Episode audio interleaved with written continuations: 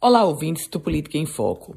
No cenário nacional, o MDB, o PSDB e Cidadania definiram Simone Tebet como pré-candidata à presidência da República em um palanque da chamada terceira via, mas não congregando todos os partidos da terceira via. Aliás, há um aspecto em que pese o PSDB já ter dito que está no palanque de Simone Tebet, o PSDB ainda não dispensou o seu pré-candidato oficial, que é o ex-governador de São Paulo, João Dória.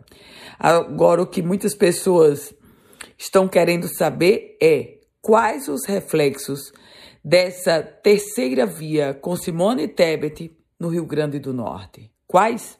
Nenhum. O MDB no Rio Grande do Norte vai caminhar com o PT.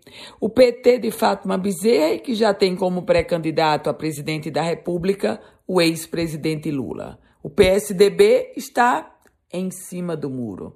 Não disse nem sim nem não, muito menos pelo contrário. Já o Cidadania, do ex-deputado Valber Júnior, no plano local, deverá estar no palanque de Fátima Bezerra, já que fechou com o pré-candidato a senador Carlos Eduardo Alves. Assim, nós teremos uma replicação de muitos outros palanques que já se reproduziram na história da política do Rio Grande do Norte. Nacionalmente, são aliados, agora, no plano local, são adversários. Em outros momentos, nacionalmente adversários, no plano local, aliados, como agora.